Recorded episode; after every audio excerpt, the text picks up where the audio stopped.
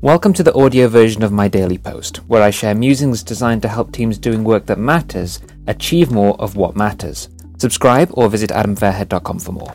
Innovation that kills innovation. Uber innovated on what it meant to hire a cab, didn't it? Now an Uber driver can't innovate at all. They drive when they're told, in a prescribed system with fixed prices at unsustainable rates for them don't they? You want to turn a ride into a unique education experience or design a counseling or admin add on or something like that? Doesn't matter, it won't appear in the Uber app. The industry didn't innovate, and now they don't get to. They have to just do what Uber said. It's been commoditized by a singularity. Airbnb innovated on what it means to find and rent a holiday let, didn't it? Now, holiday lets struggle to innovate. They must list on a platform that sets the buying criteria and enforces the terms and the process. If you wanted to add a limo ride to and from your place or negotiate preferential rates with local restaurants or something like that, doesn't matter. Your criteria won't appear in the search. Their criteria will. Your industry is innovating too.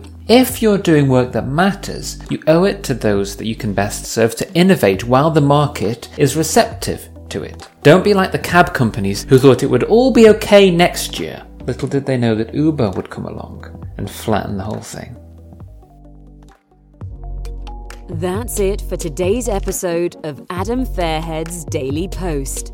Head over to adamfairhead.com and subscribe to his podcast and join countless course driven businesses and social entrepreneurs who are creating what matters and selling it ethically and effectively so that they can make more impact in the areas they've taken responsibility for.